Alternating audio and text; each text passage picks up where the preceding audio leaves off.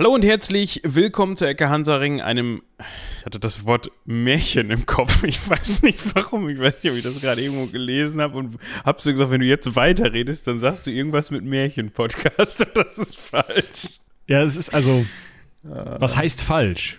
Also wir erzählen ja auch schon mal von Leuten, die, ähm, also deren Lebensgeschichte man auch getrost ähm, Spekulatius oder Märchen nennen könnte. Ne? Also Hallo erstmal übrigens, guten Tag. Okay, wir haben uns jetzt dazu entschieden, dass wir das nicht nochmal machen und dass wir das an der Stelle durchziehen. Ihr wisst im Grunde alle, dass das hier kein Märchen-Podcast ist, sondern ein Seitenwälzer-Podcast. Ich glaube, das Ecke Hansaring habe ich noch geschafft, oder? Ich glaube auch, und du hast ja gesagt, wir fangen irgendwie an, nicht wir fangen richtig an. Ja, das ist richtig. Ich bin übrigens Moritz. Ich bin Michael, ihr kennt uns aber auch. Also wäre natürlich witzig, wenn jetzt irgendwer, schreibt uns eine Mail mit erster at seitenwälzer.de, Seitenwälzer mit AE, ihr kennt das ja noch nicht, wenn ihr diese Folge als erste Folge hört. Was ich nicht glaube, weil die mitten in der Reihe ist, aber vielleicht ist ja jemand dabei. Fände ich cool. Ja, aber tendenziell ist man ja eher so drauf, wenn man in einen Podcast neu reinhört, dass man dann die aktuellste Folge hört. Ich jedenfalls, wenn ich Podcasts hören würde. Aber das Thema hatten wir schon zur Genüge. Ist das so? Ich höre ganz oft die erste und bin dann enttäuscht, weil die Qualität so scheiße ist. Ja, genau. Erinnere mich dann dran, dass das, äh, dass nicht alle Podcasts wie wir eine Folge 0 haben, falls ihr die noch nicht gehört habt. Ähm, erinnere mich jetzt gerade dran, wo ich das sage, dass ich natürlich die Shownotes zum aktuell gleichzeitig währenddessen Mitschreiben aufmachen sollte und meine Silent Maus anmachen, die wir. Und jetzt kommt die erste Überleitung aus dem Überleitungsmuseum bei mir im Keller mit eurem Geld gekauft haben. Ähm, Danke dafür. Genau, danke dafür und ähm, ja, euer Geld, ne? Ähm, andere Leute, also andere InfluencerInnen beziehungsweise Content CreatorInnen, ich, ich finde es besser, wenn wir uns als Content Creator bezeichnen und nicht als Influencer. so viel Influence haben wir einfach auch noch nicht, ne? Ne, wahrscheinlich nicht. Aber es reicht ja, wenn man eine Person beinfluenzt. Also worauf ich hinaus wollte, ja, andere Content CreatorInnen kaufen sich von dem Geld ihrer ZuschauerInnen Häuser auf Madeira, beziehungsweise ziehen dahin. Wir investieren in Silent-Mäuse, beziehungsweise in eine. damit ihr in eine Silent Maus, weil ähm, ihr sonst, ne? Ja. Was habe ich jetzt gerade gemacht? Wieso sind wir auf Podcast? Könnt ihr mal bitte irgendwie bei Google anrufen? Wenn man Ecke Hansaring Folge 0 eingibt, ist die oberste Seite, die kommt podcast.de und nicht Seitenwälzer. Ich bin schwer enttäuscht. Ja, das habe ich auch schon mal gesehen. Das ist aber nicht nur bei uns so, das ist auch bei anderen Podcasts so. Ich weiß nicht, irgendwas macht podcast.de SEO-technisch richtig. Äh, Podcast.de heißen. Ja, gut, das stimmt. Und irgendwie graben die sich auch immer die Folgen, beziehungsweise den Feed. Das ist wahrscheinlich dann Ja. irgend so ein, damit verdienen die wahrscheinlich auch dann ihr Geld. Wahrscheinlich wird da Ja. sogar noch Werbung geschaltet. Ja, könnt Also- ihr ja mal uns eine Mail, ne? Konsumiert am besten die Podcasts entweder über einen Podcast-Grabber, ja, über eine App, Das ist am allerschönsten. Oder über seitenwetzer.de. Das ist auch am allerschönsten. Und nicht bei Spotify. Und jetzt so Das ist nicht so allerschönst. die Hälfte unserer Hörer und Hörerinnen Über so, die Hälfte. Ja, ihr wisst das doch. Ja, Spotify kriegt Geld dafür, was wir für euch gratis machen. Ja? Das wäre ja schon mal ein, ein, ein, Grund eigentlich nicht. Also darüber. So, Ja, ne? dann, könnt ihr, dann könnt ihr besser euer Spotify Premium-Abo kündigen und mal bei uns rein steadien. So. So, genau. Wir singen Womit wir auch dann wieder für euch die Thema Songs, zurück wären. die ihr dann nicht mehr hören könnt auf Spotify. Breaking the Law, Breaking the Law. Jetzt du. Nein. Ich habe schon mal gesagt, das hier ist kein Gesangspodcast. Ich habe auch nicht gesungen im engeren Sinne. Ich weiß. Aber ich würde sagen, wir bedanken uns an dieser Stelle, finde ich, nochmal bei allen, die uns mittlerweile unterstützen. Und das sind gar nicht so wenige. Du zählst mit, ich sag die Vornamen, okay? Okay. Anna Maria. Zählst du? Ja, ja. Andreas. Ich höre dich nicht zählen. Lukas. Ich kann nicht so viel zählen in meinem Thomas. Maren. Stefan. Nicht zu verwechseln mit Steffen. Veronika. Susanne. Konrad. Lars. Christian. Kim und Ingo. Herzlichen Dank euch. Wegen euch kann ich eine Silent Maus haben und vergesse sie manchmal und dann hört ihr trotzdem noch Kopf. Klicken auf der Ecke. 15. Heidewitzka. Also irgendwo ist dann da was zugekommen. Oder 14, nee, 15. Ne, 14. Ist, die Liste hat 16 Mitglieder, aber zwei davon haben den Newsletter abonniert, den es nicht gibt. Okay. Also ich kann gleich mal eine E-Mail da, warte mal. Ich glaube aber trotzdem, als wir das letzte Mal vorgelesen haben, waren es sieben oder so. Oder Ja, das kann sein. Also dementsprechend Fühlt euch gewürdigt an dieser Stelle. Vielen, vielen Dank dafür, dass ihr uns Bitte unterstützt. Dieses etwas, also dass wir vorlesen, wer uns unterstützt und wer nicht. Also es wird lange dauern, alle vorzulesen, die uns nicht unterstützen. Aber andersrum, ne, ihr wisst Bescheid, äh, wird selten genug vorkommen. Dementsprechend, Ja, äh, das ist eure Folge. Gewertschätzt. Genau, das, ist, eure Folge. eure Folge. Und falls ihr das noch nicht mitbekommen habt, ihr habt davon ähm, nichts. Wie gesagt, ich habe jetzt gerade kurz geguckt, ob ich euch jetzt mal eben so ein Hallo aus der Folge Newsletter schreiben kann, aber nicht mal das geht, weil ich zu blöd bin, dieses Interface zu bedienen. Wir fangen gar nicht erst mit sowas an, weil dann gibt es nämlich doch was. Ja, das ist richtig, das lassen wir. Was Ihr- es aber gibt, um nochmal eine unserer weiteren, ähm, äh, der, der vielfältigen Finanzierungsquellen, die hier den, ähm, Ihr könnt das jetzt gesamte Gansaring Aktien kaufen oder was kommt. Nee, ich wollte eigentlich sagen, dass Sie gerne, wenn Sie möchten, bitte ähm, äh, Sammeltassen, Herrgott, kaufen können. Weil irgendwer muss ja die armen Leute bezahlen, also ihr macht das dann, die bei uns unten im Keller den kleinen Reaktor betreiben, mit dem wir hier Strom für die Ecke. Ja, auf jeden Fall. Denkt an die ReaktormitarbeiterInnen im Keller von Michi. Wir haben den Strom umgeleitet, der kommt auch bei mir an. Completely normal Phenomenon. Genau. Hört doch nochmal in die Spontan-Spontan-Folge zu Tschernobyl rein. Die war sehr gut.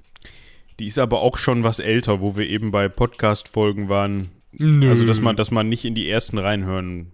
Achso, nicht in die ersten von Spontan. Wirklich nicht. Also, ähm, 58 und 59 zu Sprache in Wissenschaftspodcasts und 57 zu Tschernobyl kann ich sehr empfehlen. Äh, davor weiß ich nicht, habe ich nicht gehört. Ich weiß noch, dass ganz früher Patrick mit seinem Headset-Mikrofon aufgenommen hat. Und Lukas mit dem Laptop-Mikrofon, wo man's äh, Dingens gehört hat, wo man's klappern gehört hat. Der hat mit dem Laptop-Mikrofon aufgenommen. Ja. Hört er wirklich nicht. Ganz im Gegensatz zu unserer Folge 0.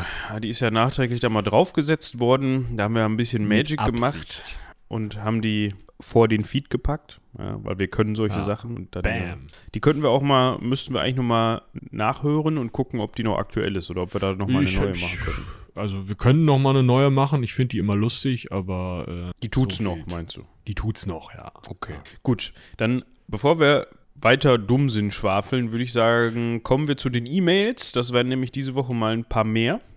Ganz am Ja. Anfang müssen wir festhalten, dass Eva, und wir sprechen hier von der Meerjungfrauen Eva, und da sind wir auch schon genau beim Thema. Hier, Die, die ihr hier schon mehrfach gehört habt, Eva. Genau, ne, die war schon in der einen oder anderen Folge zu Gast und wir waren auch schon mal bei den drei Meerjungfrauen zu Gast, also hört da gerne mal rein, falls ihr da noch nicht rübergeschwommen seid. Boah, ich bin wie irre gerade am Verlinken, weil wir das ja jetzt alles on the fly machen. Ja? Ihr könnt euch diesmal, äh, wie jedes Mal, ab jetzt auf die Shownotes verlassen und deswegen bin ich so halb aufmerksam. Und jetzt sagst du noch, klar, hört noch bei den Meerjungfrauen rein. Selbstverständlich, der Michael tippert das gerne auch noch alles runter hier. Ja, genau, das war ja auch die Idee von dem Technikbums, aber ja. das erklären wir gleich nochmal. Wir sind jetzt erstmal bei Evas Mail. Also, Ja, bitte. Eva claimt für sich, dass sie Eva Nummer 1 ist. Ja, und Würde ich durchgehen lassen, weil sie Ja. die erste Eva ist, die im Podcast mit dabei war. Ja, das stimmt. Ich glaube, die erste Mail von jetzt Eva Nummer 2, das. Also, sagen wir mal so, ich habe ja gelernt, kürzlich, dass man, wenn man Leute in Gruppen einteilt, weißt du, so wie, wie zum Beispiel in der Schule Klassen, ja, dass man die nicht A und B nennen sollte, sondern Mhm. 1 und A. Ah, damit man sie nicht, okay. Ja. Dementsprechend ist jetzt Meerjungfrauen Eva Nummer 1 und Ja. nennen wir sie mal Mail Eva ist Eva A. Mail Eva, das wird sie, wird sie sehr gerne hören. Ja, würde ich. Können wir auch nichts für, ich weiß. Können wir auch nichts. Ja. Ihr müsst da jetzt mit leben. So. Und jetzt kommen Ja. wir zu der technischen Neuerung, die wir eigentlich schon seit zwei Folgen haben.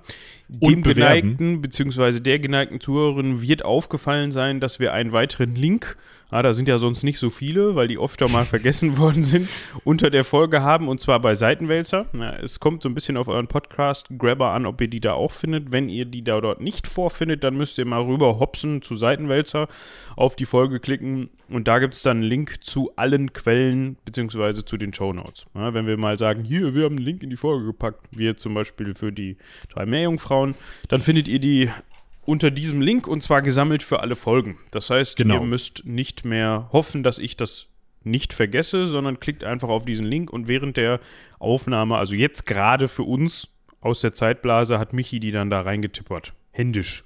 Genau. Was euch natürlich spoilern wird, wenn wir schon aufgenommen haben werden. Was ein bisschen blöd ist, aber eigentlich nicht so sehr. Ja, also ihr müsst euch halt einfach nur beherrschen können.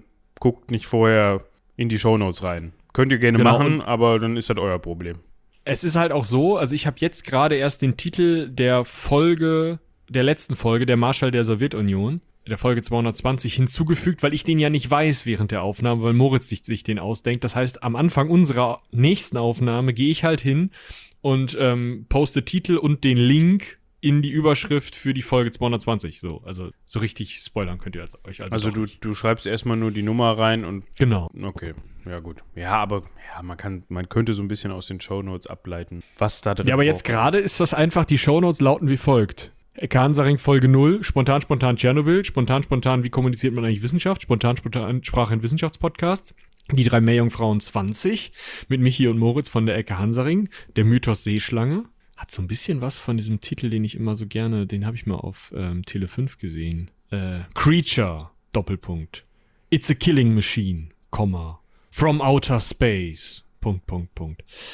Das war ein Filmtitel, ganz schlimmer. Äh, und der letzte Film, der, äh, die letzte Folge, die ich noch verlinkt habe gerade bisher, ist ähm, Ecke Hansaring 138 mit den Meerjungfrauen auf der Valdivia-Expedition, die auch sehr schön war. Also im Endeffekt ist es bisher nur Podcast-Masturbation bei Seitenwälzer. Okay. Also vielleicht sollten wir drüber nachdenken, die Shownotes nicht inflationär zu füllen, nur weil wir es können. Doch. Dann gehen vielleicht die wichtigen Sachen einfach unter. Nein, nein, das ist übersichtlich. Okay. Gut, kommen wir zur nächsten Mail oder zu den nächsten beiden Mails von Harald, der uns einmal einen Zungenbrecher mitteilt, den ich jetzt ja hier verlesen muss. Und zwar geht es um der Potsdamer Podcaster postet posthum das Potsdamer Podcast Postkastenpasswort. Schön. Vielen Dank dafür. Und du hast auch noch dich dazu geäußert, dass die Folgen im Zweifel erstmal aufgrund deiner langen Dienstfahrten nicht lang genug sein können. Und das sagt, Okay. und das sagt er, wo wir eigentlich, also wir hatten ja mal so ganz am Anfang, aber gut, da hatten wir noch ein etwas anderes Konzept, so 15 Minuten. Dann haben wir festgestellt, okay, über Geschichte kann man länger reden als 15 Minuten. Dann waren wir so bei einer Stunde bis anderthalb, selten mal anderthalb und inzwischen nähern wir uns eigentlich schon so der Zwei-Stunden-Marke. Jedenfalls in der Aufnahme. Was dann bei euch da hinten rauskommt, sind dann meistens so anderthalb, eine Stunde 20. Also die werden schon länger, wir arbeiten dran. Und zwar mit Dingen wie diesem hier, also mit viertelstündigen Vorspännen. Wir sind noch nicht fertig. Ähm, ich würde sagen, äh, als Rausschmeißer aus dem Vorspann verlesen wir dann das nächste, was uns Harald mitgeliefert hat, was ich sehr gut fand. Aber zuerst möchte ich äh, auf Jackie eingehen. Jackie war nämlich so lieb, uns zu schreiben und uns zu erklären, naja, wenn ihr am Anfang zu viel labert, skippe ich schon mal vor. Das wäre dann jetzt der Fall. Also wird sie das hier nicht mitkriegen. Ja, genau. Und ähm, Oblast in der DDR ähm, hat Jackie scheinbar erlebt. Also sie sagt, also es hieß in der DDR nicht Oblast, aber ähm, sie vermutet, genau, dass also- das ähnlich eines Bezirkes in der DDR sein könnte. Genau, also ähm, wo halt einfach sehr zentralistisch drangegangen wurde, sodass sich da nicht wie bei uns in den Bundesländern jeder selber die Ferien aussuchen konnte oder so, sondern dass alles gleich war. Das kann in Oblasts ähnlich sein und darunter gibt es noch Kreise, die man vielleicht verstehen kann, wie unsere heutigen Stadt- oder Landkreise oder kreisfreien Städte. Ja. Um kurz aufzuklären, worum es geht. Es geht um die letzte Folge. Da haben wir nämlich über Brezhnev gesprochen, ja, seines Zeichens äh, Marschall der Sowjetunion. Ja, Nicht nur, aber auch. Ne? Ja, ja. Also das war so Thema sein, Unterhäufung. Ja, genau. Also da könnt ihr gerne mal reinhören. Da hatten wir unter anderem auch drüber gesprochen, wie denn unter anderem die Ukraine und die Sowjetunion zu, der, zu dem Zeitpunkt strukturiert waren, so mit, Mhm. mit äh, Bundesländern, wenn es das denn gab. Aber um das zu erfahren, hört ihr am besten in die Folge rein. Genau. Genau. Ja, und dann ist jetzt, glaube ich, der Punkt, wo ähm, wir diesen Witz vorlesen dürfen. Ja, wir können dann auch gleich Beide? endlich mal zum Thema vorkommen. Puh, nee, beide finde ich immer ein bisschen, ein bisschen affig Okay. so. Ah, dann den längeren, ne? Wir können beide, aber der längere ist schon besser eigentlich. Also ich, du darfst gerne. Dann lassen wir den, den, den kürzeren lassen wir weg. Äh, möchtest du die ganzen ähm, Vorsitzenden äh, sprechen oder soll ich das machen? Wir machen, wir haben gesagt, wir machen nicht beide. Einer macht das und fertig. Abfahrt. Ach so, okay. Stalin, Khrushchev und Brezhnev fahren mit dem Zug. Plötzlich bleibt dieser auf freier Strecke stehen. Stalin geht zur Lok, kommt zurück ins Abteil und sagt zu den anderen, ich habe den Lokführer erschossen. Sie warten, aber der Zug bewegt sich trotzdem nicht. Khrushchev geht nach vorn, kommt zurück und sagt, ich habe den Lokführer rehabilitiert. Sie warten, aber der Zug bewegt sich weiterhin nicht. Brezhnev steht auf und zieht die Vorhänge des Abteils zu. So, jetzt fährt der Zug. Sehr gut. Sehr schön. Das macht natürlich ja. nur Sinn, wenn man Leute, alle drei Folgen gehört hat. Genau, exakt. Also, das war's mit dem Vorspann. Wenn wir jetzt Timestamps setzen könnten, dann würden wir das machen. Tun wir aber nicht. Weil ihr solltet nee, also das ja mit Timestamps, anhören. Also ah, Kapitelmarken. Ja, aber das wäre ja nochmal Aufwand. Erstens das und zweitens würde das den Leuten ja die Hemmschwelle senken, diese Sachen zu überspringen und direkt zum Thema zu hopsen. Und dann würden sie keine Sammeltassen kaufen. Und nicht mitkriegen, dass wir uns noch bei Lotte. Lotte bedanken müssen für die Recherche dieser Folge. Es geht nämlich heute mal wieder um was Griechisches. Und zwar sprechen wir heute über Seleukos. Den ersten Nikator. Das muss man sagen, weil es noch mehrere Seleukosse gab. Gut, wenn man hinterher mitbekommt, wofür der Herr sich verantwortlich zeigt, dann macht das Sinn, dass ihm noch welche nachgefolgt sind. Dreimal dürft ihr raten, welche, welchen Oberbegriff dieser Herr bekommen hat, nebst einigen anderen Personen. Er war Diadoche. Und der letzte jetzt, ne? Das ist der letzte, ja. Also alle, die bis hierhin durchgemacht haben, es bis hierhin geschafft haben, ihr habt es geschafft. Also es gibt noch weitere, ja, es gibt noch Cassander und es gibt noch äh, Perdikas und es gibt noch, äh, reden wir gleich noch drüber und habe ich bestimmt irgendwie noch vergessen. Aber das sind so die großen Spannenden, die hinterher ein Reich hatten. Deswegen sprechen wir über die und dann beim nächsten Mal verlassen wir dann, glaube ich, auch einfach mal die Alexanderzeit, oder? Ich würde dem sehr zusprechen. Also auf beiden Seiten ist es dann auch gut gewesen, ne? Mit, mit Diadochen und. Ja, wobei Marschall. wir ja Marschalls, ähm, Marschallen? Marschellen, Marschellen. Äh, dringende Bitten bekommen haben. weißt du? Doch bitte Andropov und Tschernenko Mar zu besprechen. Marschellen. Ja, Marschellen. Marschellen, ja. Es gibt auch noch die Seychellen. Ich glaube, das Sorry. ist ein exklusiver Moritz-Witz. Ja, ja, das ist wirklich ein exklusiver Moritz-Witz. Sorry. Schreiben Manchmal. Sie uns eine Mail an moritzexklusiv.seitenwälzer.de, wenn Sie noch weitere dieser Witze haben. Die kommen aber nur so, weißt du, um den Stefan Rabennippel zu bemühen. Ich weiß nicht, das kommt so von alleine. Ja. Seleukos. Ich habe übrigens gerade das, äh, Moment, das, ich muss es auf dem Kopf lesen, das IKEA-Glas 17278 in der Hand. Wir werden übrigens nicht von IKEA. Wa warum? Gesponsert. Das weiß ich nicht. Das musst du Ikea fragen. Also, falls jemand zuhört vom schwedischen Möbelhaus, dann kann er gerne mal uns noch auch Glas äh, 9, äh, 79 am Ende. Aber das ist wahrscheinlich schon verkauft. Gut. Und jetzt kommt die beste Überleitung überhaupt. Wer sicherlich nicht Glas 79 besessen hat, das ist Seleukos. Dir ist klar, dass das Pausentool diese, diese sehr schöne Pause jetzt komplett killen wird, oder? Ich kann ja einen Marker setzen, damit du sie wieder reintust. Ja, das muss ich dann ja aber auch machen. er macht wirklich einen. Gut. Natürlich. Du ja. kannst ja dann Pausenmusik eindudeln oder so. Mal gucken, wenn ich Lust habe, mache ich das. Gut, also, Seleukos. Ich habe ja gerade schon gesagt, der war Diadoche. Demzufolge kann man ja ableiten, dass der auch zumindest mal mit Alexander zu tun gehabt hat. Im besten Fall war der unter dem Feldherr, war an seinem Feldzug beteiligt und so war es auch mit Seleukos. Geboren ist der Gute um 358 vor Christus und wie das auch für die ganzen anderen oder ich glaube die meisten, ja, nagelt mich da jetzt ja. nicht auf einen fest. Das wäre auch nicht so angenehm für beide Parteien. Besonders, weil die echt staubig sind mittlerweile. Ja, ich glaube, da wird auch mit dem Nageln nicht so, müsste man vielleicht kleben oder schrauben oder so. Kommt ja auch aus Noch Makedonien. So ein Nicht-Sponsor. Kleben statt bohren, ne? Ja, das hast du jetzt gesagt. Ja. Kommt Seleukos auch aus Makedonien und zwar war er Sohn des Generals Antiochos. So. Womit auch klar wäre, warum Antiochos der Große Antiochos geheißen hat, oder? Ja, exakt. Wir haben nämlich schon eine Folge über Antiochos den Großen gemacht, da könnt ihr auch gerne mal reinhören. Der war nur ein bisschen später unterwegs als Seleukos, aber wenn Seleukos. Eine schöne Klammer. Genau, wenn Seleukos nicht unterwegs gewesen wäre, wäre auch Antiochos der Große wahrscheinlich nicht unterwegs gewesen. Schon rein genetisch, aber auch was das Seleukidenreich angeht, weil, das haben wir glaube ich noch gar nicht gesagt, ähm, Antiochos sein Sohn. Seleukos. Ich wollte Seleukos sagen, habe jetzt Antiochos sein Sohn Seleukos gesagt. Seleukos hat sein Reich, nach, in dem er König war, das Reich des Seleukos, also das Seleukidenreich genannt. Und es von der Stadt Seleukeia aus regiert. Einfallsreich der Mann. Ja, durchaus.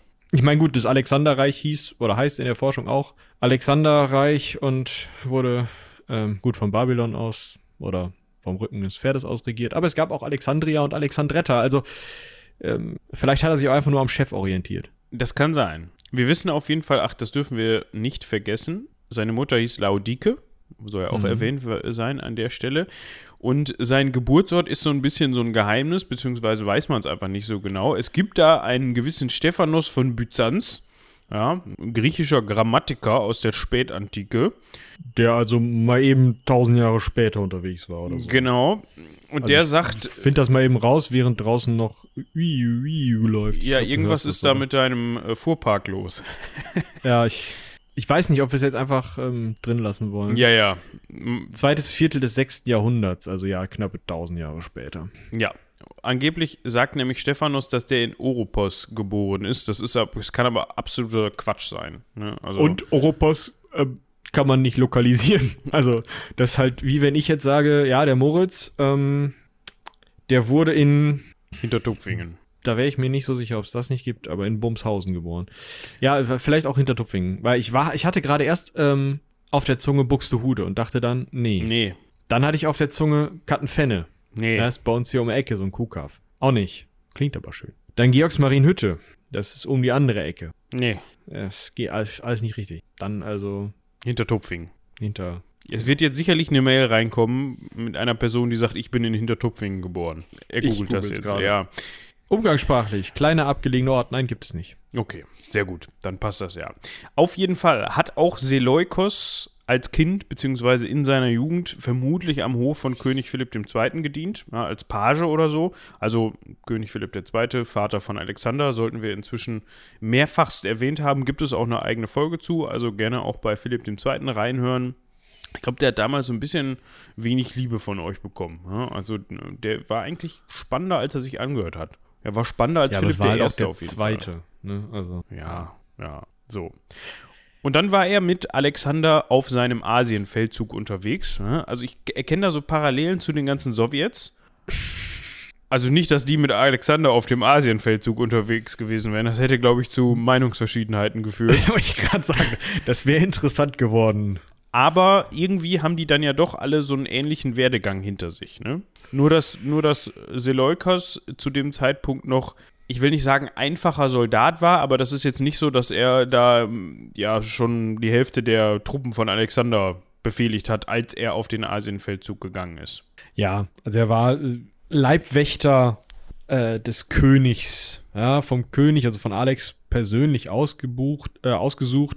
ausgebucht. Ausgebucht, ja, wahrscheinlich auch, aber und ritt halt mit dem König in der Nähe des Königs, in der Kavallerie des Königs in die Schlacht, was natürlich dazu führt, dass der König ihn ähm, sieht, und ihn wahrnimmt als äh, kompetenten Krieger und vielleicht auch als kompetenten Kriegsherren, was 326 vor Christus auch passiert ist.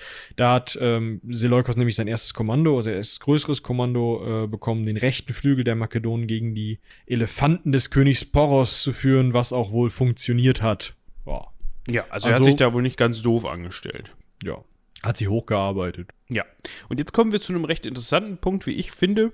Und ich mag solche Details, er war auch 324 bei dieser berüchtigt, berühmt-berüchtigten Massenhochzeit von Susa dabei. Also, Wir erinnern uns, in der letzten Folge ähm, war das eine Hochzeit, in der dann die Frau, nachdem Alexander tot war, ähm, also, also pff, auch, also, naja.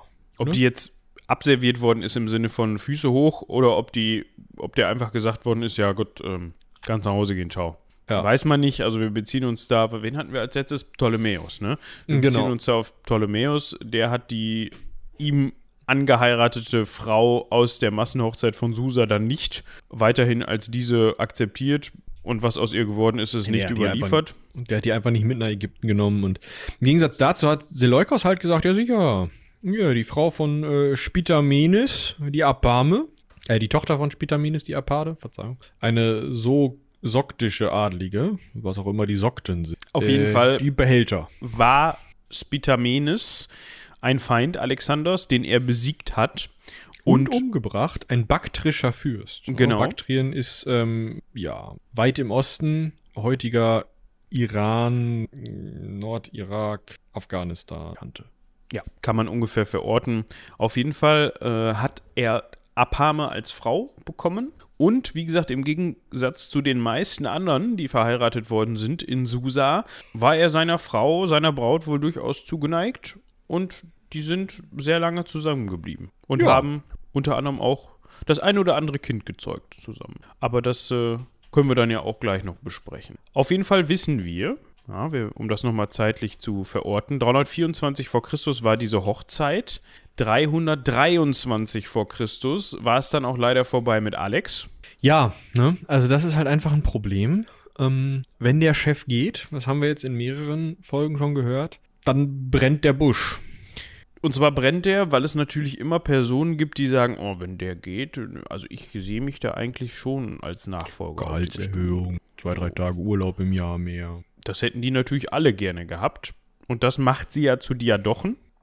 Und man hatte sich dann ja, entschuldigt bitte, wenn wir das auch nochmal durchkauen müssen. Wir versuchen das so kurz wie möglich zu halten, aber trotzdem muss man ja mal eben die Situation schildern. Wir haben dann eigentlich einen Nachfolger. Ja, Alexander hatte einen Sohn und, jetzt, jetzt bekomme ich schon durcheinander, einen ungeborenen Sohn, oder? Nee, einen kleinen Bruder und einen ungeborenen Sohn, wobei der Ach so, kleine war Bruder als ähm, nicht zurechnungsfähig angesehen und daher zuerst einmal von der Regentschaft ausgeschlossen wurde ähm, und dann auch im Verfahren ähm, Die Treppe runtergefallen ist. Grippe. Und äh, der Sohn äh, ist dann tatsächlich ja noch relativ lange rumgeschleppt worden, äh, bis ihn dann, wir kennen das alle, äh, Cassander, ja, Sich drum gekümmert hat. ja, im Einvernehmen, ne, wir haben das letztes Mal besprochen, dass da halt einfach gesagt wurde, Cassander, du nimmst den mit, ne, und dann guckst du mal, dass du dem auch, ne, also Cassander.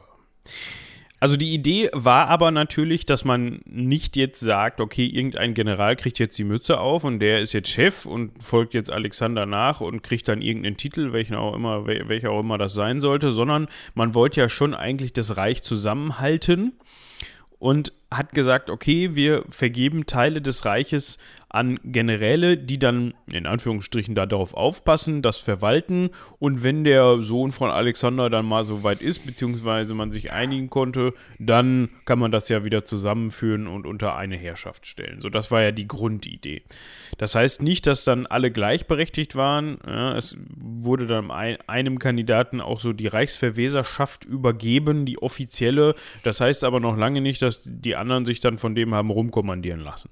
Und das darf Was halt natürlich ein. Riesenproblem war, hm, weil sich immer mal wieder Leute aufgelehnt haben und Seleukos erstmal sich diesem Reichsregenten Perdikas angeschlossen hat und da gegen diese lehnenden Leute losgezogen ist. Ähm, unter anderem ein Aria, Ariarates, ah, der wohl rumgemuckt hat, hat man dann auf den Kopf gehauen. Und irgendwann, das könnt ihr in der Ptolemäus-Folge nochmal nachhören, ähm, hatte Ptolemäus dann auch äh, Stress gemacht.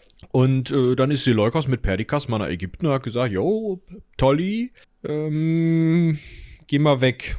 Ja. Und äh, Ptolemäus ist weggegangen, aber nur bis so einen Zentimeter hinter Nil und hat es dann geschafft, mit dieser sehr kleinen ägyptischen Armee die große Reichsarmee, die hinter Perdikas stand, an der Überquerung von Nils zu hindern. Ähm, Entschuldigung. Tut mir auch leid, aber der musste jetzt gerade sein, weil es hier die ganze Zeit an der Überquerung des Nils steht und einfach in der Mitte der Seite. Und deswegen lese ich die ganze Zeit Nils. Ich denk, was hat er damit zu tun? Der Gute. Der Gute. Und auf jeden Fall ähm, war dann das Problem, dass Perdikas es also nicht äh, geschafft hat, daran gehindert wurde, über den Nil zu kommen. Und das scheinbar so inkompetent kommandiert hat, dass Seleukos sich mit seinen zwei Kumpels, die da ähm, Antigenes, den ich, also nett, und äh, Python, nicht Python, nicht, okay. Die beiden äh, hat er sich zu gegriffen und hat sich überlegt, der Perdikas, der kann eigentlich mal weg. Ähm, den brauchen wir nicht mehr, der kommt nicht über Flüsse. Wir gehen da mal in seinem Zelt gucken, wie es dem so geht und danach können wir das Zelt auch halt- eigentlich äh, abbauen, ne? Unglücklich Mit dem Ähm, Kopf. Gegen so eine, also ganz auch blöd hängende, schwere Metallkeule Und die ist dann noch runtergefallen. und 27 Mal und Dann brauchten wir das Zelt von Perdikas halt nicht mehr, ne? Das konnte man dann reinigen hinterher, aber gut. ja. als Belohnung dafür Ja, ist eigentlich so, ne? Also man hätte jetzt denken können, okay, hier die drei, die haben jetzt diese Reichsarmee unter sich, die werden jetzt ja wohl die Reichsherrschaft übernehmen, aber so war es nicht, sondern äh, ja, Antipater hat die, also der einer der ältesten ähm, in der Riege der Diadochen hat dann die Herrschaft übernommen. Antipatros oder Antipater. Teile der Armee sind ja auch dann zu Ptolemäus übergelaufen, das Ja, haben wir genau. auch in der letzten Folge gehört. Auf jeden Fall hat Seleukos auf der Konferenz von Triparadeisos, hm, schwieriger Name hier, die Satrapie Babylon, also andersrum, die Satrapie über Babylon bekommen, das ist ja ein Titel.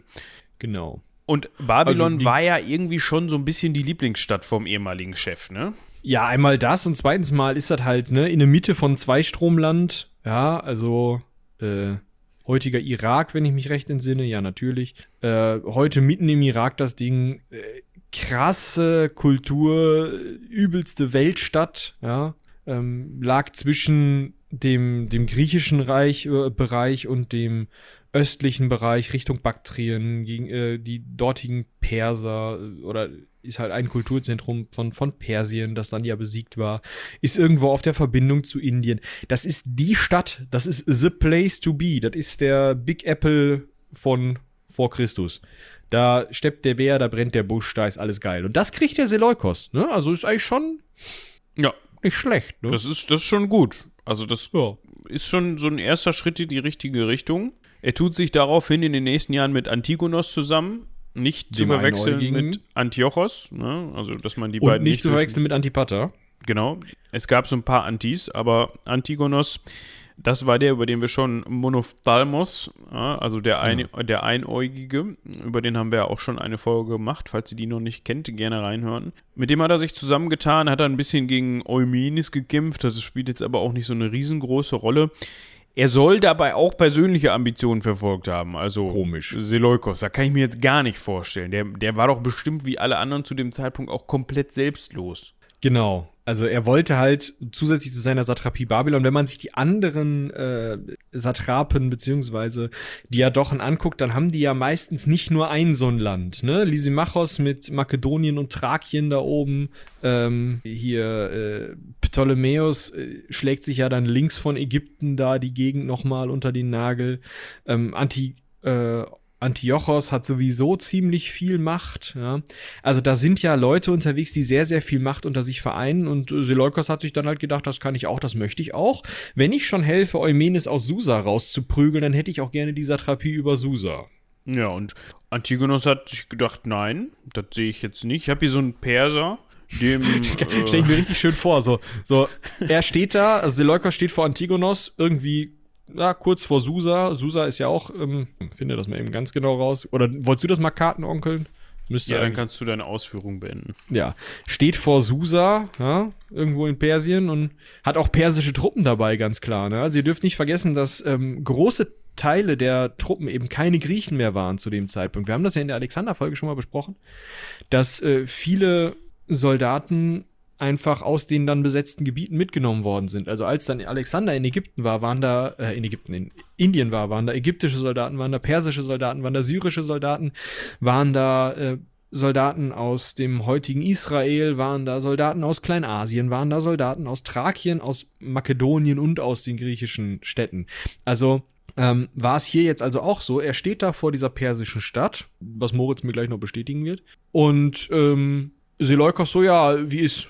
Und Antiochos so, guckt sich um, und Seleukos so, ey, ich, ich hätte gerne, also die Satrapie hier, wolltest du mir nicht mal eben hier die Verwaltung? Seleukos guckt sich noch so ein bisschen, bisschen energischer um. Scheiße, der Typ, dem ich das geben wollte, ist gar nicht da. Ah. Du da vorne, sag mal, stell mal den, den Eimer weg.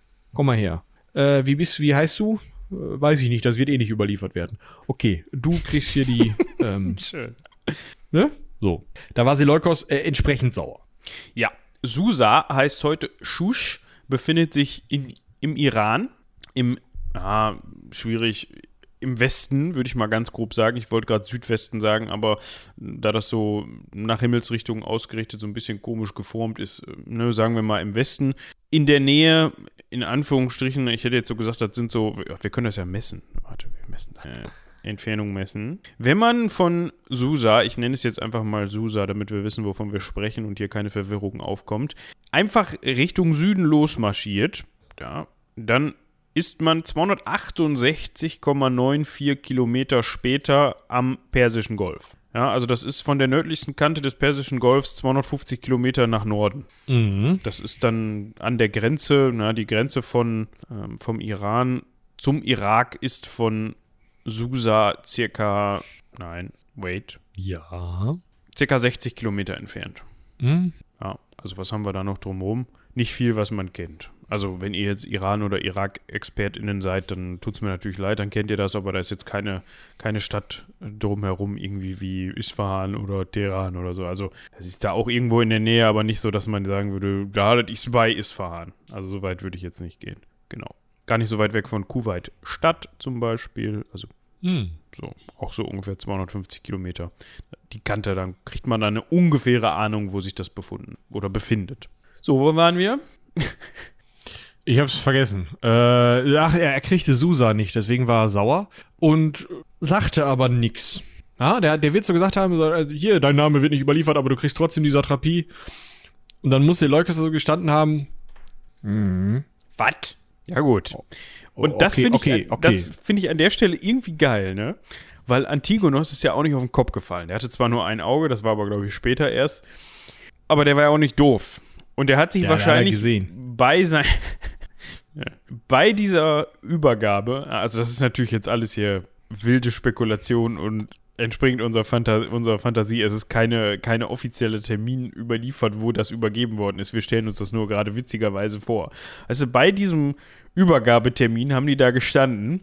Und der, der nicht überlieferte Perser hat neben Seleukos gestanden. Und Antigonos ist wahrscheinlich so grinsend auf Seleukos zu, weißt du, so, Seleukos, gut gemacht. Und ist dann so im letzten Moment zu dem nicht überlieferten Perser abgebogen und hat dem so die Hand geschüttelt, weißt du, und hat so gesagt, du bekommst hier übrigens Susa. Und dabei hat er so eigentlich die ganze Zeit Seleukos angeguckt, um zu gucken, wie Ja. der reagiert. Und der hat dann wahrscheinlich keine Reaktion zeigen, keine Reaktion zeigen, keine Reaktion zeigen. Und Antigonos so, da stimmt was nicht. Das kann dem nicht gefallen. So, ne? Also, obwohl der nicht mal was gemacht hat.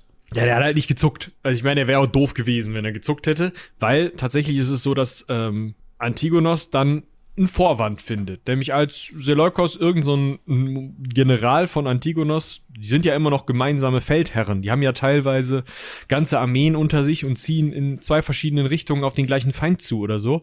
Und dann hat halt irgend so General von, von Antigonos, der rennt dann halt bei Seleukos rum und Seleukos putzt den halt nach Strich und Faden runter. Ja? Macht den rund, weist ihn zurecht. Und Antigonos so, du kannst doch jetzt nicht hier, also den Bob, den fand ich immer gut.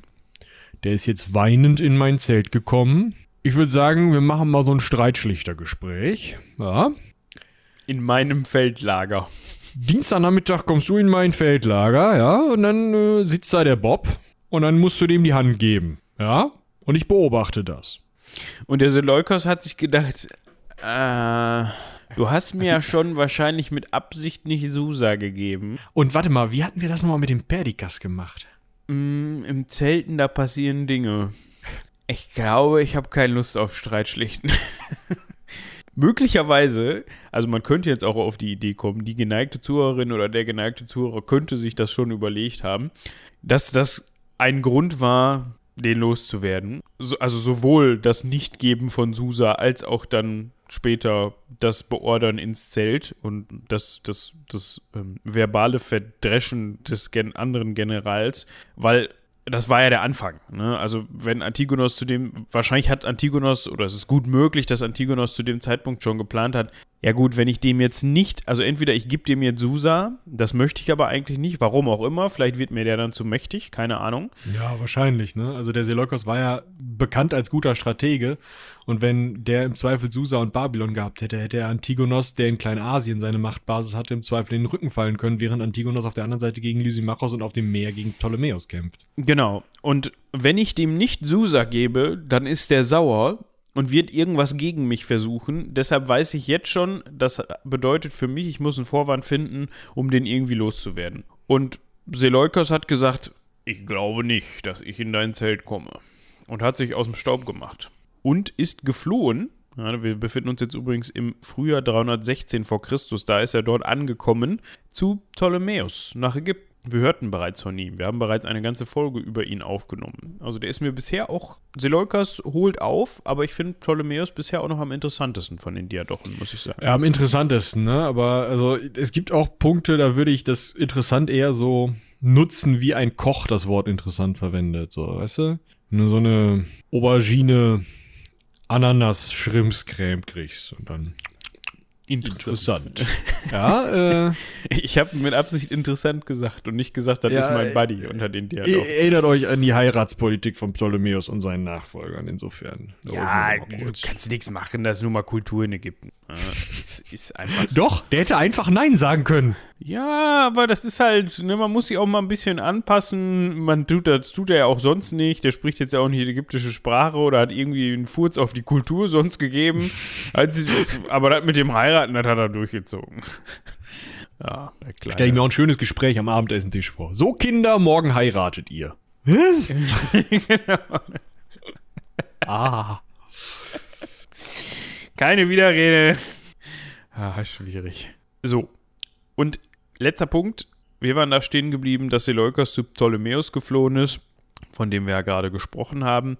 Und im nächsten, also war dann schon der dritte Diadoch Diadochenkrieg, hat er sich dann für Ptolemäus als Flottenadmiral betätigt. Ja, hat da erst ein bisschen Anlaufschwierigkeiten gehabt, gewechselt, aber war dann unter anderem auch bei der erfolgreichen Eroberung von Zypern beteiligt. ne? Also das, äh, das funktionierte schon und ist dann zusammen mit Kassander im Jahr 313 vor Christus auf der Insel Lemnos gelandet. Das finde ich ganz witzig. Da wollte ich nämlich immer schon mal Urlaub machen. Schön. Ja. Also äh, auf Lemnos gelandet, hat sich also mit Kassander nochmal zusammengetan. Der dritte Diadochenkrieg war ja einer gegen Antigonos. Kassander war einer der Bündnispartner mit Lysimachos und Ptolemäus. Und klar, dass er sich da beteiligt und dann eben Lemnos, das müsste an der kleinasiatischen Küste sein, wenn ich mich recht entsinne. Ne? Nee, nee, das ist mitten in der Ägäis. Ach so, guck. Ja gut, Also das dann ist- hat er da...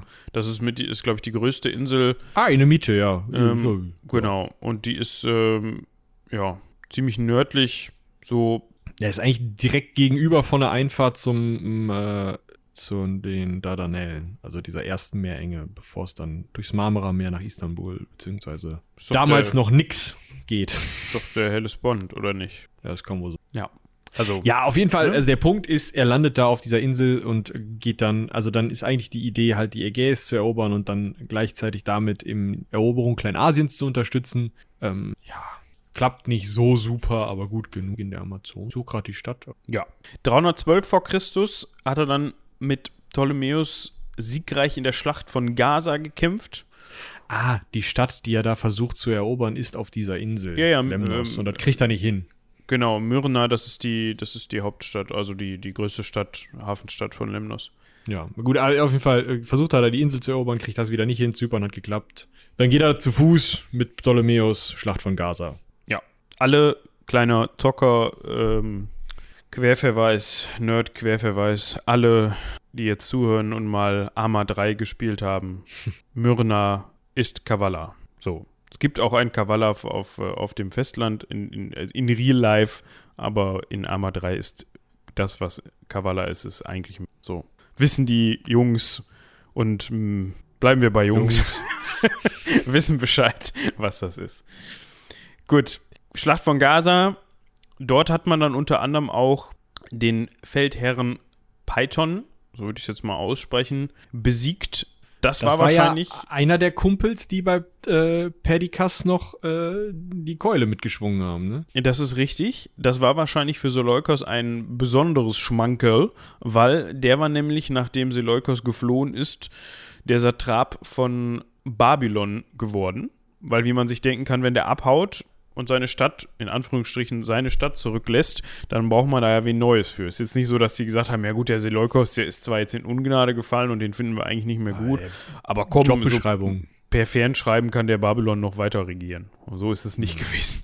Und durch diesen äh, Sieg bei Gaza haben sich für Seleukos weitere Chancen eröff eröffnet. Man konnte nämlich jetzt zusammen mit Ptolemäus natürlich so eine Art Zwei-Fronten-Krieg aufmachen. Zwei Fronten eine im Rücken von Antigonos. Wir erinnern uns, Antigonos war ja nun mal der, der Buhmann zu dem Zeitpunkt. Wir erinnern uns an diese vorangegangene Zeltepisode da, also die schon die zweite. Die erste, da hatte man hatte Antigonos nicht viel mit zu tun.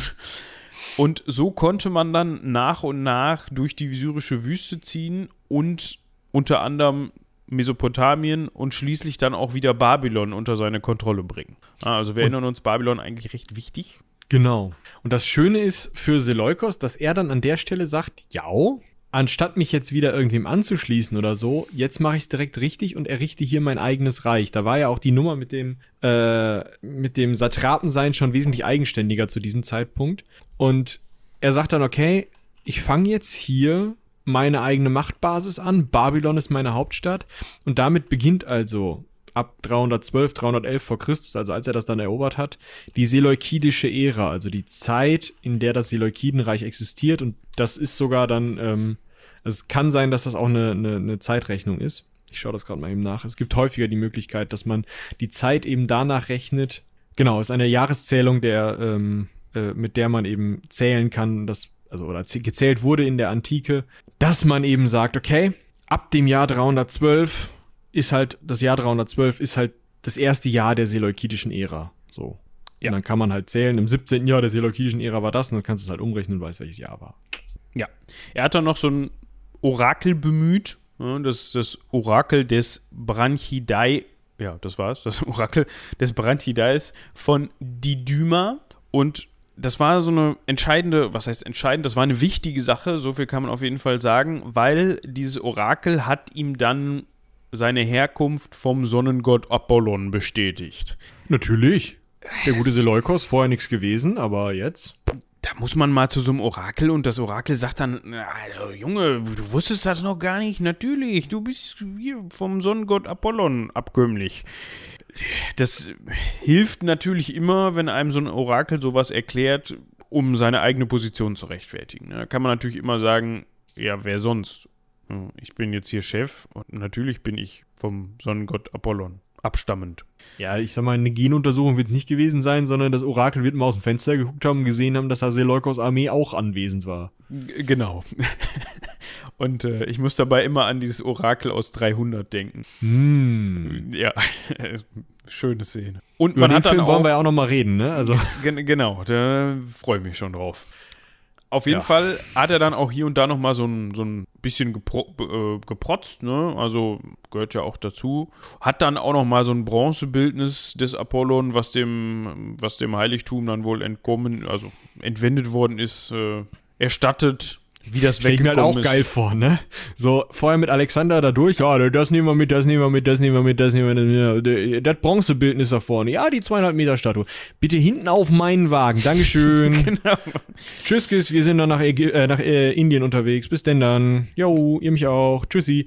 15 Jahre später, du, ich hab das Bronzebildnis wiedergefunden. Guck mal hier. Also geil, er, wa? Erstattet würde ich eher weniger damit in Verbindung bringen, dass er das wiedergefunden hat, sondern mehr so nach dem Motto, ja gut, ne, das Bronzebildnis damals, ich erinnere mich, pass mal auf. Und dann hat er so sein Portemonnaie gezückt und hat dann da mal so ein paar von Fünfer auf den Tisch gezählt und hat dann gesagt, ja, das muss jetzt aber reichen, hier komm, kauf dir ein neues. Ja, vielleicht auch so. Ja. Also das hat er auf jeden Fall gemacht, hat sich also seine, neben dieser militärischen Macht, die er sich dann eben auch durch dieses zentrale ähm, diese zentrale Stadt Babylon und die Gegend darum und das ist natürlich fruchtbare Gegend mit vielen Leuten, guter Landwirtschaft, ne? Also da kannst du halt auch militärisch in der Zeit echt noch was rausziehen. Mm, das hat er als Machtbasis, hat aber auch eben diese schöne Legitimation über Apollon bekommen und damit, ja, könnte es gut laufen, wenn sich nicht alle anderen um ihn herum sehr einig wären. Also generell läuft es ja eigentlich mal ganz gut. Hm? Ja es gibt ja diesen Diadochenfrieden von 311, da wurde Seleukos leider von ausgeschlossen, weil Antigonos gesagt hat, nee, mit dem nicht, weil der hat mir mal wieder Babylon weggenommen, nachdem ich es ihm weggenommen habe. Trotzdem Trotz seiner zahlenmäßigen Unterlegenheit kann sich Seleukos eigentlich im darauffolgenden babylonischen Krieg gegen Antigonos recht gut durchsetzen. Und zwar so gut durchsetzen, dass 309 vor Christus Antigonos sagt: So, jetzt habe ich keine Lust mehr, ich kann wahrscheinlich mal einfach nicht mehr. Wir handeln jetzt mal einen mündlichen Friedensvertrag aus. Und in diesem Friedensvertrag erkenne ich an, dass Seleukos das erobert hat und dass er das auch behalten darf. Das ist ja eigentlich gar nicht so schlecht. Vor allem, wenn man sich überlegt, wie allein in Anführungsstrichen Seleukos dastand zu dem Zeitpunkt, weil wir kennen alle Ptolemäus, mit dem er ja vorher, mit dessen Hilfe er ja vorher auch die, das Ganze überhaupt erreichen konnte. Der ist jetzt ja nicht dafür bekannt, dass der ständig und überall seinen Friends zur Seite steht, ne? Ja, so kriegerisch unterwegs, also dieses mit dem Nil überschreiten hat er halt ungern gemacht und auch ungern machen lassen. Macht man sich immer die Sandalen nass. Ja. Geht blöd. ja nicht. Ja, also er hält sich. Das ist ja eigentlich schon mal äh, gut. Und er hält sich nicht nur, sondern er geht halt weiter nach Osten. Das ist ja eigentlich auch ganz cool, ne? Also er nimmt den mündlichen Friedensvertrag mit äh, Antiochos an, erstmal Ruhe ins Boot bringen und bricht dann nach Osten auf und redet mit den ganzen Satrapen da im Osten. Dem von Baktrien, ja, irgendwo im, im heutigen Indien mit den Leuten und so. Und überzeugt die, nimmt selber den Königstitel an und überzeugt die alle, ihm zu folgen. Das heißt, im Endeffekt vom heutigen Irak aus nach Osten ist, gehört der ganze Teil des Alexanderreiches dann Seleukos.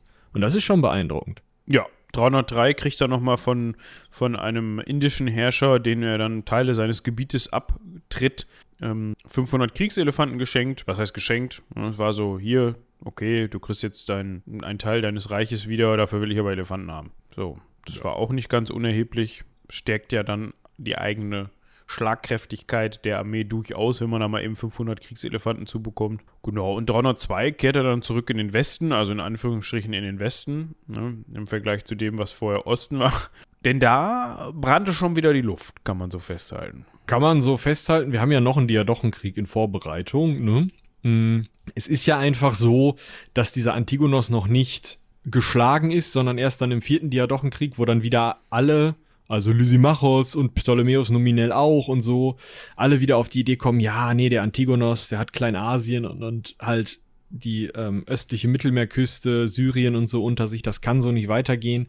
Ähm, dem müssen wir jetzt mal auf die Mütze hauen, der will hier wieder Allmachtsanspruch und so durchsetzen. Ähm, die treffen sich dann bei Ipsos und prügeln sich ein wenig im Jahr 301 und da helfen natürlich die 500 Elefanten aus Indien geringfügig mit. Ja, kann man sich überlegen, kann man sich denken, dass da, dass die einen Anteil daran hatten. Aber über Ipsos haben wir ja auch schon häufig gesprochen. Ist halt die zentrale Schlacht in den Diadochenkriegen, ne? Genau. Wenn man da auf der richtigen Seite stand, so wie Se- Seleukos das äh, zu dem Zeitpunkt getan hat, dann ähm, kann einem das helfen. Ah, Es hilft einem zum Beispiel, sich die Osttürkei, also Zentralanatolien, das ist, ja, Wir belassen es dabei. nicht ganz nur die Osttürkei, sondern große Teile der heutigen Türkei, kann man vielleicht sagen, und äh, Syrien unter den Nagel zu reißen. Und dann geht es halt, und das haben wir jetzt auch schon, das hat selbst sein Ur-Ur-Ur-Ur-Urenkel, da dieser Antiochos der Große, noch gehabt. Der hat sich nämlich auch mit den Ägyptern um Keule Syrien geprügelt und Keule Syrien, das ich das le letzte Mal heute sagen werde und überhaupt, glaube ich, das letzte Mal, äh, ist halt umstritten zwischen Ptolemäus, mit dem er sich ja eigentlich immer gut verstanden hatte, und Seleukos. Worum haben sie sich nochmal gestritten? Sorry, ich war gerade nicht aufmerksam. Nö. Schade. Kannst du selber sagen. Nö. Das ist nämlich so ein Wort. Es ist kein schönes Wort. Ist schwer zu sprechen für jemanden, der äh, Deutsch als erste Sprache gelernt hat. Das ja. ist richtig. Um diesen Konflikt voranzutreiben, also hm, wir kennen ja Ptolemäus, habe ich ja gerade schon mal erwähnt, er hat dann da mal Anspruch laut gemacht, lautend gemacht. Ist das richtig? Ist auch egal. Er hat erstmal gesagt, pass mal auf, hier, die Gegend da ist meine. es ist jetzt nicht so, dass er da selber mit dem Schild hingelaufen ist und gesagt hat, so hier, das nehme ich jetzt. Also er war selber nicht an diesen Kampfhandlungen dort beteiligt. Kennen wir ja von Ptolemäus. Jedenfalls hat sich Seleukos dann um 300 vor Christus mit einem weiteren Demetrios verbündet. Das ist der Sohn von Antigonos. Ja, ja. Der ja noch davon gekommen ist bei Ipsos. Genau. Also Antigonos hat ja dann die Hufe hochgerissen in Ipsos im Verlauf der Schlacht. Demetrios selbst konnte aber fliehen. Das haben wir auch schon häufiger besprochen. Und Seleukos hat sich dann erstmal mit seiner Tochter verheiratet. Also die haben Also mit Demetrios seiner Tochter. Ja, ja, stimmt, hier muss man ja Das ist vorsichtig kein sein. ne? Ptolemäus. Ja, Das kann ja alles sein, was hier passiert. Also, nein, bei Seleukos gab es solche Ehen nicht. Der hat nämlich einfach die Tochter von Demetrios geheiratet. Was, und das interessiert mich jetzt, ich bin ähm, Apame-Fan, muss ich sagen, obwohl sehr, sehr wenig von dieser Frau überliefert ist, was mit seiner persischen Frau passiert ist, ist einfach nicht überliefert. Ob die, ich habe es nachgeguckt, aber es ist leider nicht rauszufinden. Ob die gestorben ist, ob man gesagt hat, ja gut, komm, der Trend geht zur Zweitfrau, weiß ich nicht. Ja. Naja, auf jeden Fall ist es so, dass die beiden sich, also dieser Demetrios und der Seleukos, sich zusammentun und Ptolemäus und Lysimachos, über die wir ja beide schon gesprochen haben, sich eben auch zusammentun und dadurch ähm, im Endeffekt Seleukos zwischen dem kleineren ptolemäischen und dem kleineren lysimachischen Reich sitzt, damit also immer einen Zwei-Fronten-Krieg riskiert, wenn er gegen die beiden losschlägt und ähm, deswegen das nicht so oft gemacht wird, was nicht heißt, dass sich Seleukiden und Ptolemäer nicht in weiter ferner Zukunft noch häufiger um diesen ähm, Bereich in Syrien gegenseitig auf die Schnauze hauen. Genau.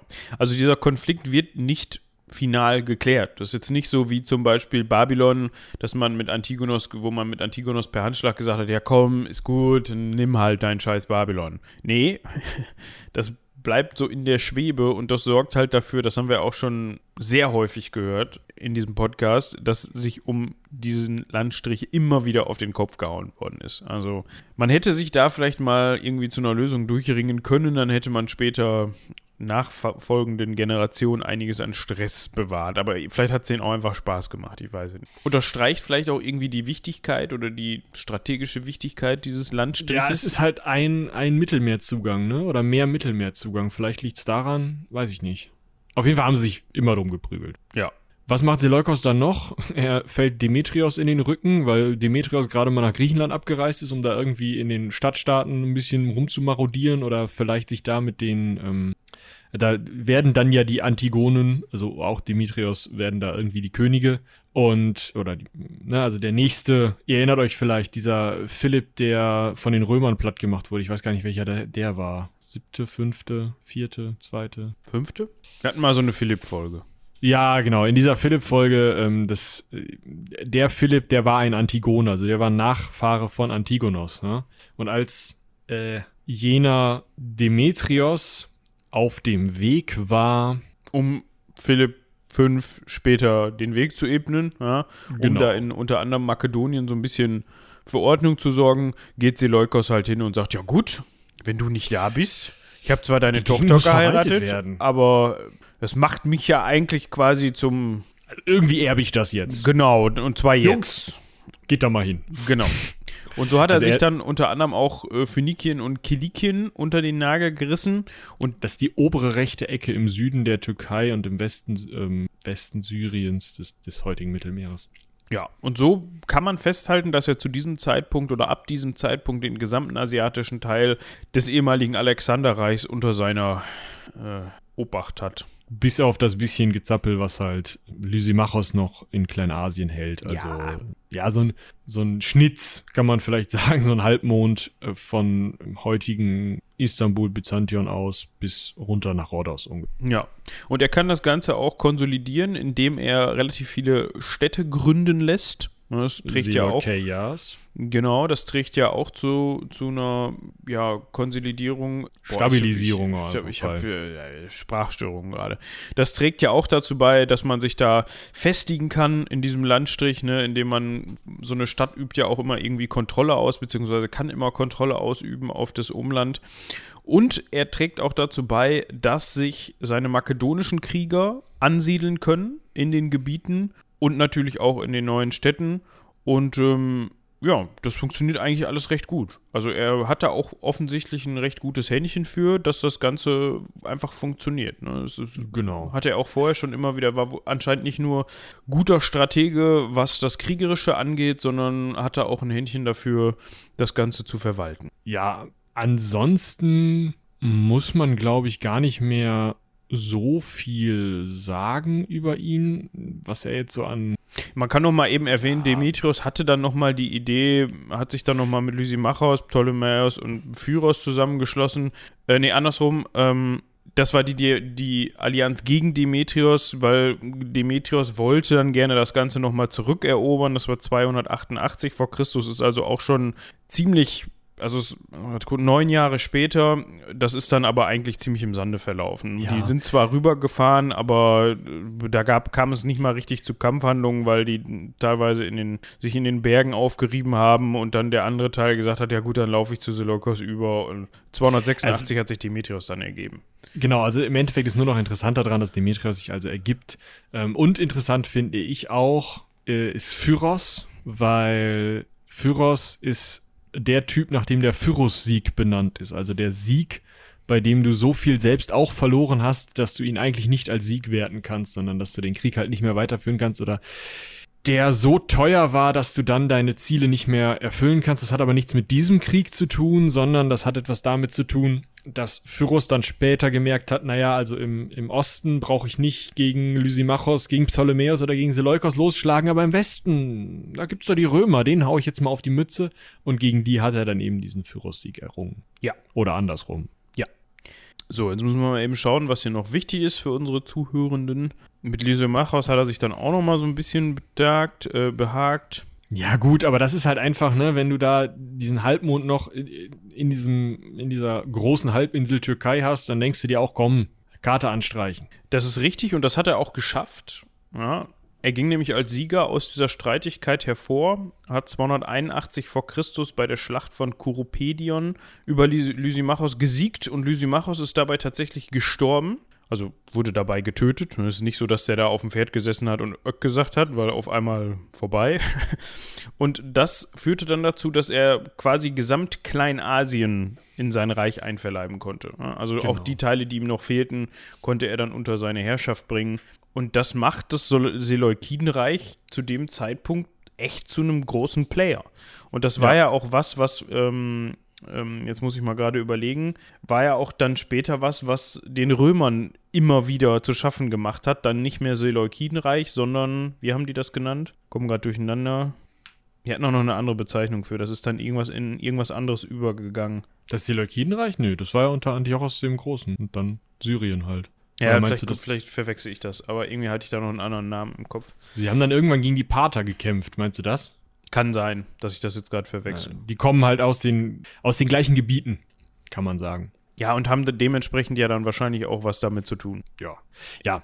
Aber was auf jeden Fall interessant ist an dieser, äh, diesem Kampf gegen Lysimachos, ist, dass äh, Seleukos sich da einen ganz passenden Moment aussucht. Und zwar hat Lysimachos ja, das erinnert ihr vielleicht noch aus der letzten Folge, also aus der Lysimachos-Folge so rum, ähm, hat er ja seinen eigenen Sohn hinrichten lassen, weil seine jüngste Frau gesagt hat, nee, äh, der verschwört sich gegen dich und dann der äh, jüngste, jüngere Sohn, der Sohn der zweiten Frau eben dann die Nachfolge von Lysimachos hätte antreten sollen. Und diese Querelen im Lysimachischen Reich, die macht sich äh, Seleukos halt für den Angriff zunutze und schafft es dadurch. Und dadurch gibt es dann eben auch ähm, Umstürze im griechischen Bereich, die sich Seleukos auch noch zunutze machen möchte. Nämlich eigentlich möchte Seleukos, sagt er, komm, Antiochos, du bist jetzt wahrscheinlich auch schon 40, äh, du kannst jetzt hier mal die ganze Verwaltung von dem ganzen östlichen Krempel übernehmen, so, weiß nicht, Kleinasien nach Osten, das ist jetzt, komm, machst du. Ich, äh, gehe rüber nach Westen, ja, ich erober jetzt den letzten Teil außer Ägypten des Alexanderreiches zurück, nämlich da, wo ich weggekommen bin, die makedonische Heimat, da möchte ich jetzt als König von Makedonien sterben. Und er geht dahin und hätte vielleicht noch was geschafft. Ja, ich meine, er war zwar schon über 70, aber vielleicht hätte er noch was gepackt, aber Ptolemäus Keraunos, ein Sohn von Ptolemäus, dem über den wir gesprochen haben, und Eurydike, denkt sich, nee, also das ist mir eigentlich zu gefährlich hier. Attentat. Sodass Ist ein selbst bisschen- Seleukos. Ist ein bisschen unwürdig, finde ich. Ja, aber krass finde ich halt, dass selbst Seleukos nicht eines natürlichen Todes stirbt. Das tut ja scheinbar kein Diadoch. Doch. Ja, Ptolemäus. Ja. Ich meine, gut, er ist zum Sterben nach Griechenland gegangen. Man könnte das jetzt auch auf Seiten der. Der, der wollte da schon vorher äh, König sein. Ja, man könnte jetzt, wenn man jetzt mit, also wenn man Ptolemäus Keraunos jetzt fragen möchte, wollen würde, könnte der schon argumentieren und sagen, wieso? Und er hat gesagt, er will hier sterben. Also, Richter. wir haben das nur ein bisschen beschleunigt. Ne? Ist, also mit 70, über 70 ist man ja dann auch vielleicht des Wartens müde. Ja, weiß ich nicht. Ja. Auf jeden Fall der Statthalter von Pergamon, Philetairos, hat dann den Leichnam gekauft. Also, ja. Er hat ihn. Das muss man sich halt auch mal überlegen.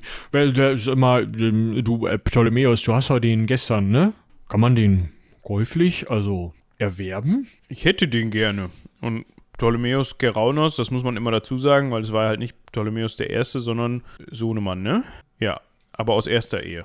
Oder aus zweiter. Auf, auf jeden Fall nicht aus finaler Ehe, so. Genau, nicht aus der wichtigen Ehe. Genau. Der sagt dann, ja, ja, ist gut hier, ne? Also, sagen wir mal 150.000 Drachmen und der ist deiner. Ja, und der Finetairos, der gibt das gerne aus, äschert den Leichnam dann auch gleich ein und hat dann das Ganze auch direkt an Antiochos verkauft, also den Sohn von Seleukos. Nicht verkauft, sondern ähm, Weitergegeben, das ist das Weitergegeben. Merkwürdige. Wahrscheinlich wollte er sich irgendwie einen Gefallen rausschlagen oder so.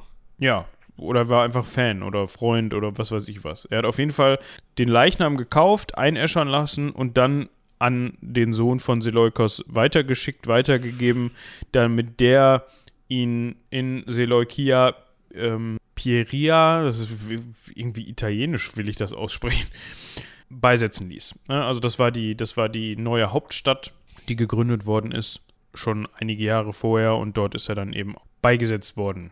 Ja, also das mit dem in Makedonien und so hat dann nicht so ganz geklappt, aber wir können auf jeden Fall festhalten, er hatte bis auf den kleinen Ausflug nach Griechenland fast nur gute Ideen gehabt.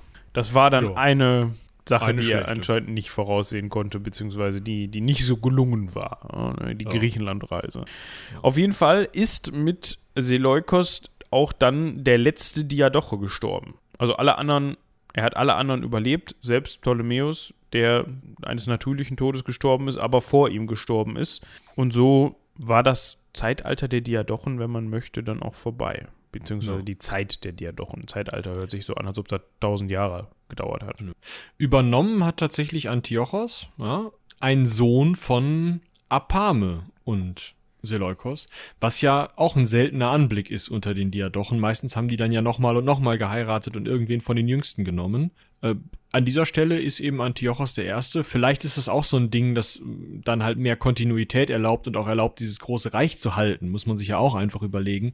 Das ist ja ein Riesenreich, aber wenn du eben nicht nur die eigenen Soldaten unter dir hast, äh, diese, die diese hellenistische Prägung über die Städte in die Gegend bringen, sondern auch eben den Rückhalt in der Familie der Apame beziehungsweise des äh, Spitamenes, der ja eigentlich ein persischer Fürst gewesen war, das hilft ja. Ne?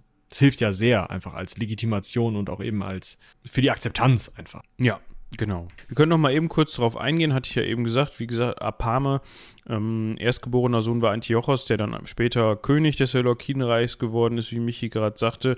Er hatte noch drei weitere Kinder mit Apame. Einmal eine Laodike, eine Apama und einen Archaios der Ältere. Da ist man sich aber nicht hundertprozentig sicher, ob der wirklich von denen ist, also ob, der, ob die Abstammung legitim ist. Wir haben ja dann gehört, dass er 24 Jahre später, also 324 vor Christus, hat er Apame geheiratet während dieser Ma Massenhochzeit und 300 vor Christus hat er dann Stratonike geheiratet. Das war die Tochter des Demetrios, da haben wir auch schon drüber gesprochen, Sohn von äh, Antigonos. Und mit ihr, also mit Stratonike, hatte er dann nur noch ein gemeinsames Kind, eine Tochter namens Phila. Das war vielleicht auch der Grund, warum man dann den Sohn genommen hat, der da war. Aber ich glaube, das war auch mehr eher nur so eine Zweckehe. Und wie gesagt, man weiß leider nicht, was mit Apame passiert ist. Ob er dann Stratonike als zweite Frau hatte, würde mich wundern. Wahrscheinlich ist Apame dann einfach irgendwann verstorben. Ja. Auch wieder so ein interessantes Ding. Ne? Also die Geschichte würde so viel Potenzial bieten, um coole Serien oder Filme zu machen. Ne? Man könnte zum Ja, Beispiel. was kriegen wir? Diesen Alexander-Film da mit Colin Dingens. Pharrell, heißt der so? Ich meine, der ist das. Pharrell. Das ist soweit korrekt. Ja, das ist soweit korrekt.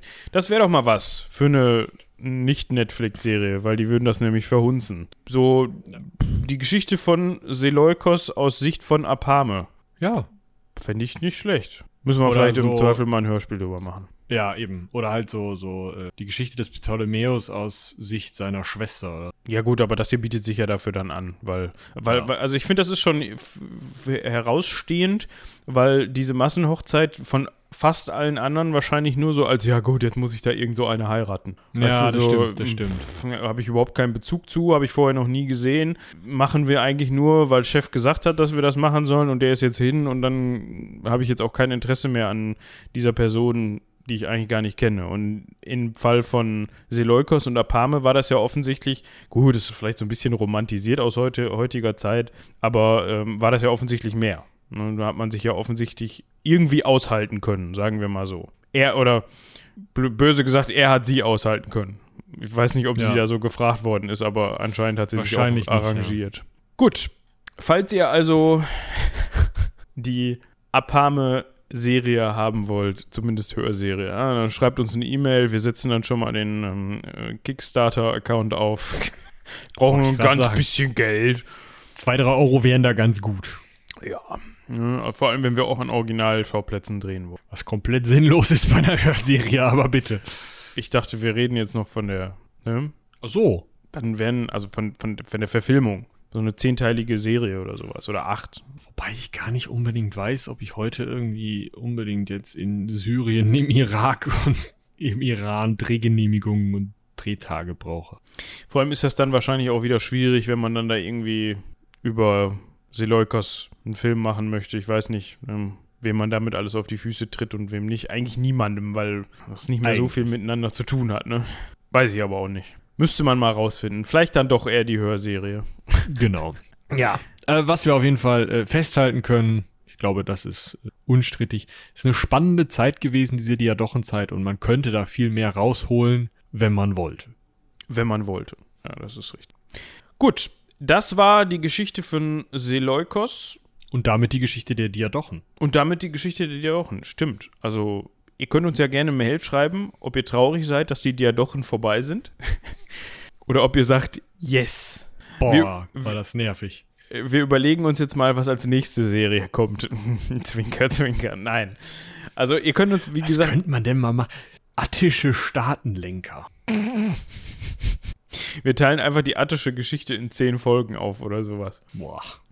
Ja, wir sprechen erstmal in nächster Zeit mal irgendwann über die attische Demokratie und äh, schön so Schulstoff, ne? Dann kriegen wir auch nochmal HörerInnen aus der Schule und die können dann sich ja nochmal weiterbilden, wie denn ursprüngliche Demokratie funktioniert hat, ne? Wo Demos noch hieß, du hast so und so viel Geld und bist ein erwachsener Mann. Erwachsen 23. Aber ja, danach müssen wir mal gucken. Danach müssen wir mal gucken. Uns gehen auf jeden Fall nicht die Themen aus. Wir wollen ja auch noch nicht zu viel verraten an dieser Stelle, was als nächstes kommt.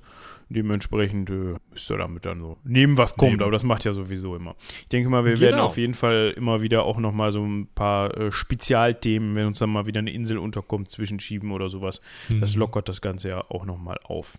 Auf jeden Fall noch mal vielen, vielen Dank an Lotte für die Recherche. Also, Lotte loben.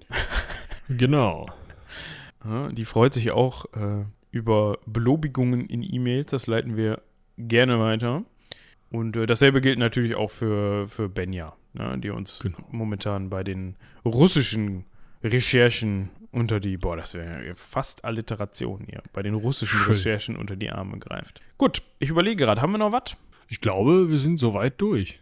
Schaut noch mal, beziehungsweise gebt dem Heldenpicknick Schrägstrich Cobalt Smart Trailer noch mal ein bisschen Liebe.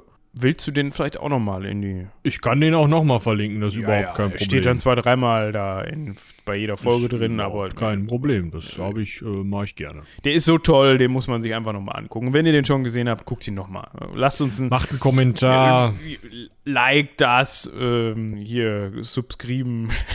oh Alles. Gott. Alles. Ja. Ihr wisst, wie es läuft, wie der Hase, wo auch immer hinläuft. So ist das. Sonst haben wir nichts mehr, ne? Ich glaube, sonst haben wir nichts mehr. Also ja, Charlotte äh, fällt mir gerade noch ein. Charlotte brennt gerade und macht diesen Monat zwei Sonderfolgen. Also vielleicht habt ihr da Lust, beim akademischen Viertel nochmal vorbeizuhören. Ah, immer eine Empfehlung wert.